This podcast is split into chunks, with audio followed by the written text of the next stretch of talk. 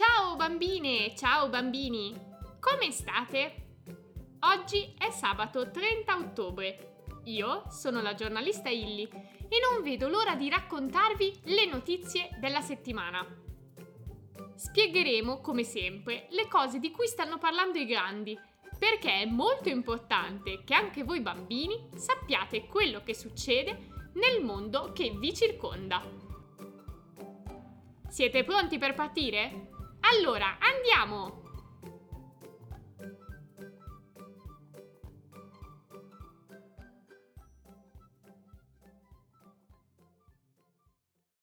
La manovra dei pensionati. Questa settimana il governo italiano è stato impegnato nella manovra.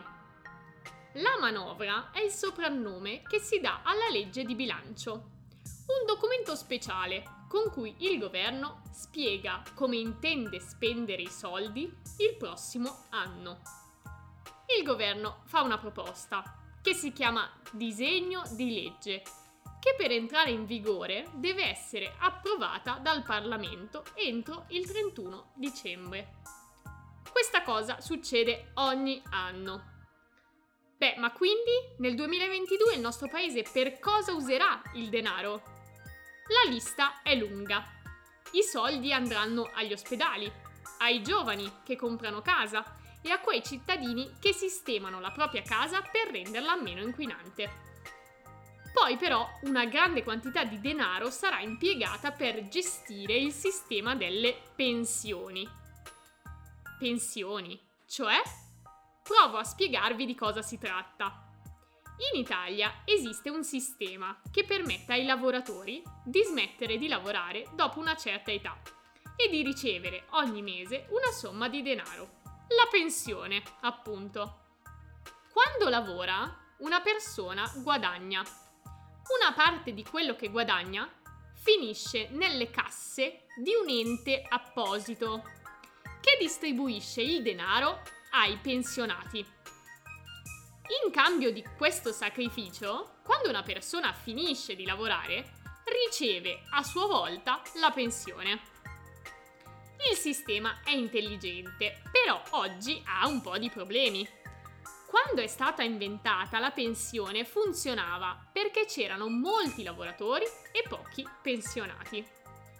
Oggi invece è il contrario. Tanti giovani non hanno lavoro, i pensionati sono molto numerosi e vivono più a lungo rispetto al passato. Così lo Stato distribuisce più soldi ai pensionati di quelli che incassa dai lavoratori. Per risolvere la questione, lo Stato vorrebbe che le persone lavorino più a lungo. Invece i lavoratori non vorrebbero lavorare troppi anni. In questa legge di bilancio si è provato a trovare un equilibrio tra le due posizioni. Così, per il 2022 si potrà andare in pensione a 64 anni, a patto di averne lavorati almeno 38.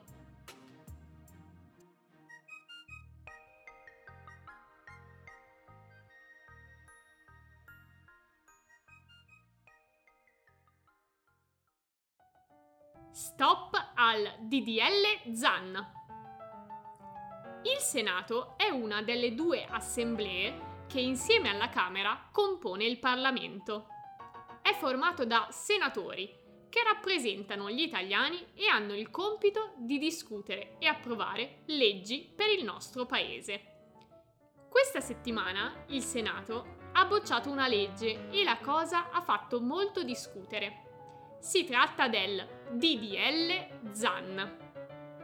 DDL è una sigla che sta per disegno di legge e che è una specie di progetto. ZAN, invece, è il cognome del parlamentare italiano che ha avuto l'idea di scrivere questa legge e l'ha proposta al Parlamento. Ma qual è l'obiettivo del DDL ZAN? è fare una modifica a un'altra legge per stabilire che nel nostro paese nessuno deve essere discriminato, cioè trattato male o preso di mira, non solo per via delle sue origini o della religione in cui crede, ma anche per il suo sesso, il genere o la disabilità. Detta così, è difficile non essere d'accordo con questa proposta. Dovete sapere però che le leggi sono sempre documenti complessi, in cui contano moltissimo le parole e persino le virgole usate. Ebbene, non a tutti piace come è stato scritto il DDL ZAN. Così, dopo mesi di discussione, mercoledì scorso più della metà dei senatori si è opposta al voto sulla legge. Questo significa che la legge non è stata votata e dunque nemmeno approvata. Quello che ha fatto molto discutere è che i senatori, contrari alla legge, non hanno soltanto espresso il loro parere con il voto, ma quando hanno capito di aver fermato il voto sul DDL ZAN, hanno esultato con applausi e urla. Comunque la si pensi, a proposito di questa legge, la scena è stata davvero brutta. Il Senato è un luogo in cui si può discutere, ma non è uno stadio e approvare o bocciare una legge è un'operazione da prendere sempre molto sul serio.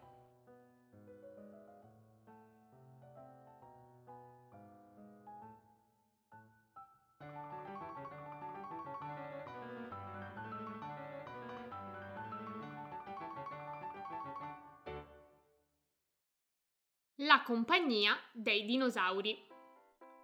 I dinosauri erano dei tipi socievoli e finalmente abbiamo le prove.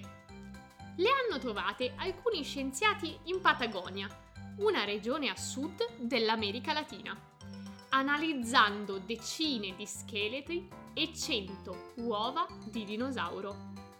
Tutti i resti appartengono alla specie del Musaurus patagonicus, un erbivoro vissuto 193 milioni di anni fa vicino a un antico lago che c'era da quelle parti.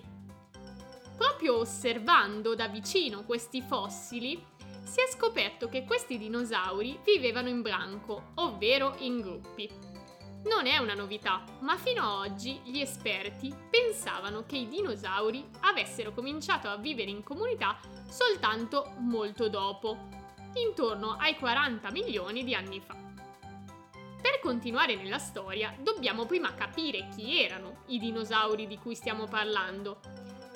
I Musaurus erano enormi, pesavano anche 16 tonnellate e riuscivano a mangiare le foglie dei rami più alti della foresta.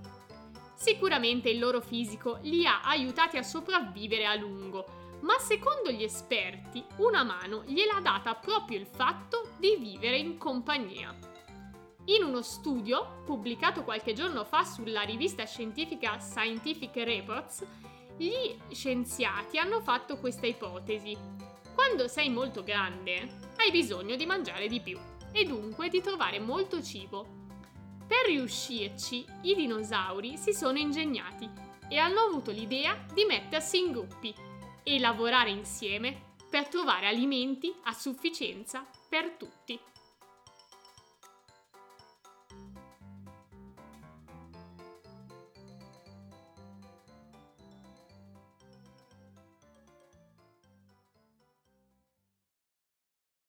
Città di legno. Per costruire una casa, di solito, si usa il cemento, ma non a Skellefteå, una città della Svezia a 500 km dalla capitale Stoccolma, che ha deciso di trasformarsi nella capitale mondiale delle costruzioni in legno. Questo materiale, in effetti, al contrario del cemento, non emette anidride carbonica, perciò non inquina e per giunta è sostenibile, perché alla fine della sua vita può essere riciclato facilmente. Per tutte queste ragioni, la città svedese ha scelto di usarlo il più possibile, anche perché si trova proprio in mezzo a delle foreste ed è circondata da segherie specializzate nella lavorazione dei tronchi. A Skellefteå sorge già il palazzo di legno più alto di tutta la Svezia, una torre di 80 metri che ospita 20 piani con case, uffici, cinema, ristoranti e persino un albergo. ma sono di legno anche altri edifici importanti per il paese, scuole, uffici, parcheggi e persino la torre di controllo dell'aeroporto. Il sindaco della cittadina però vuole fare di più.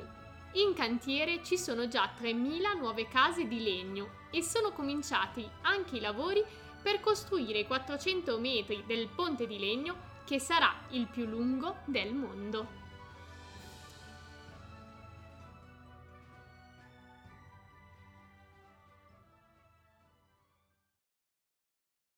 Film da leggere.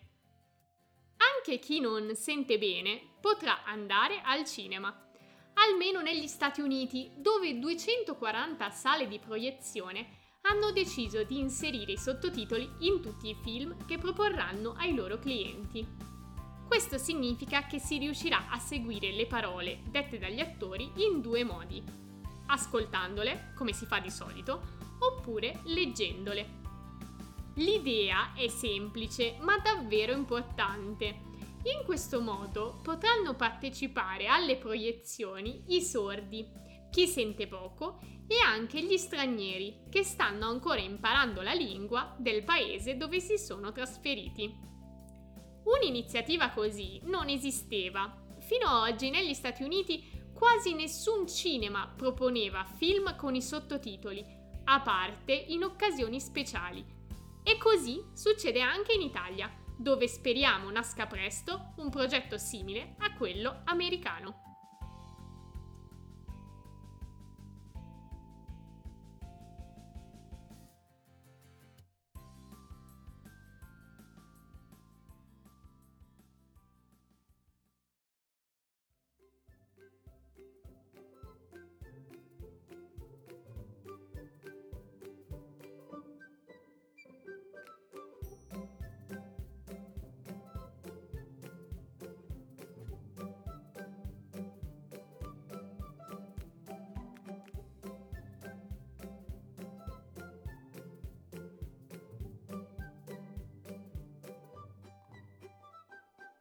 E con questa bella notizia salutiamo questa puntata del nostro podcast. Vi aspetto sabato prossimo per un nuovo scoppiettante episodio di Le notizie della Illy. Ciao a tutti!